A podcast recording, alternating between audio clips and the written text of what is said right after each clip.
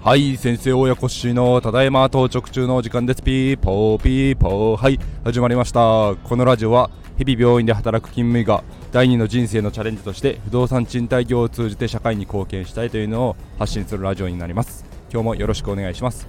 今日はちょっと車のことについてお話ししたいと思います。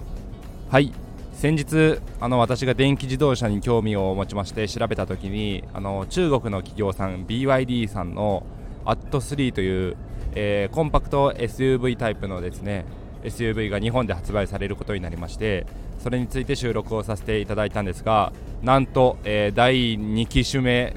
えー、次の種類のものがですね日本にも、え投入されるということが、えプレスリリースされました、えドルフィンという小型のフィットとか、えそのぐらいのですねサイズ感、えま、トヨタのヤリスとかそのぐらいのサイズ感になってくるかと思うんですがいわゆる C セグメントというにはちょっと小ぶりかもしれないですけども軽自動車よりは大きくて普通車になります。その電気自動車が海外ではすでに投入されている国もあるんですが日本ではやっと確定ということで9月の中旬から下旬ぐらいには発売開始となる見込みです。で日本の価格市場的にはオーストラリアの、えー、金額面と、えー前回のモデルの AT3 というものがほぼ同じ金額帯だったということもあって今回も、えー、オーストラリアの価格を参考にすると300後半ぐらいの金額になるんじゃないかなと言われております。なので、まあ、そこが300前半なのか300後半かというところですけど AT3 が、えー、440万か420万かそのぐらいやったと思うんでそれを考えると320万か340万ぐらいで今回のドルフィンという車が出てくるかなと思いましてそこから85万80万のエコカー補助金というか、えーと、電気自動車補助金が出るはずなのでそうすると200万円後半で購入ができるという見込みになります。最近、えー、市場レビューとかたくさん出てくるようになったんですが、まあ、賛否両論ありまして、ま、これやったら申し分ないとかですねまだまだ煮詰まっていないとかいろんなお話あるんですがそれは新興メーカーにとってはちょっと酷な話なので今からどんどんブラッシュアップされていくのでそれも楽しみかなとは思っております。それとは別件でテスラさん、えー、ランボルギーニ大家さんがテスラのモデル3に乗られているんですが以前乗らせていただいてうわすごいなと思っていたモデル3がなんとマイナーチェンジをします、えー、デザインが一新して、えー、前回が発売されて2019年に出てから一応4年経つことになるんですがマイナーチェンジということでえー、いろんなパーツ類内部のパーツとかも半分ぐらい刷新しているみたいですね。走りの性能とかその辺りはサスペンションの味付けが変わったりだとかそういうところはあるんですが大きなその辺りの変更はないんですけども内装のチェンジであったりとか、えー、後ろの後部座席にもディスプレイがついたりとかそういうところの、えー、仕様が変わっているという変更になります。価格が一応560万と公表されていますがこれですねまあ、残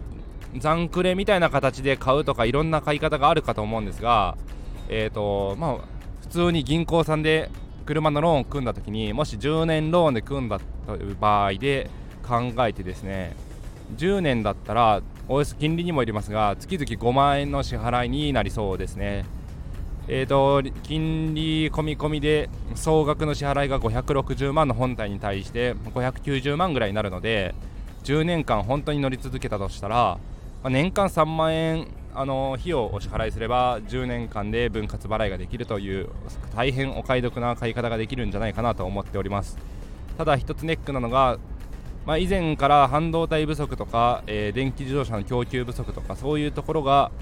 納車が待てないという人たちに対して少し価格が中古車市場上がっていたんですが、えー、昨今のですね大きいモーターさんの不祥事事件とかで中古車市場が少し下がってきてまして、えー、中古車が市場にちょっとダブつき始めているみたいです。で中古車ではなくてあのディーラーの認定中古車とかそういう安心感を求めて購入される層が増えてると車屋の知り合いからですねお聞きしましてそういう部分もあると,、えーと買い取りとかリセールをなかなか考えづらい時代になってきますからましてや電気自動車は乗れば乗るほど、えバッテリーの消耗があるのでその辺りのあのリセールバリュー的に少し低めになると言われています。あと、まあ、今は補助金がつくので新車で購入するメリットが高くてですねこれがずっと続くのであれば中古でその金額出すなら補助金もらおうかなという人も増えるので納車が待てる人だったらもちろんそういう選択されると思うので中古の買取価格がどうなるかっていうのはあまり考えずに好きだから乗るっていう風にするしかないかなと思っております。はい。なので、えー、BYD さんとかは、えー、と8年保証ぐらいのバッテリー保証があったりするのでバッテリーがへたってきても何とでもなるんですがその辺のところも含めてガソリン車とは違うなというところを考えて、まあ、購入していかないといけないかなと思っております。テスラさんはの乗りたいんですがうちのアパートで暮らしている事情的に近くの道の駅で毎回充電するなりしないといけないなというところもあるので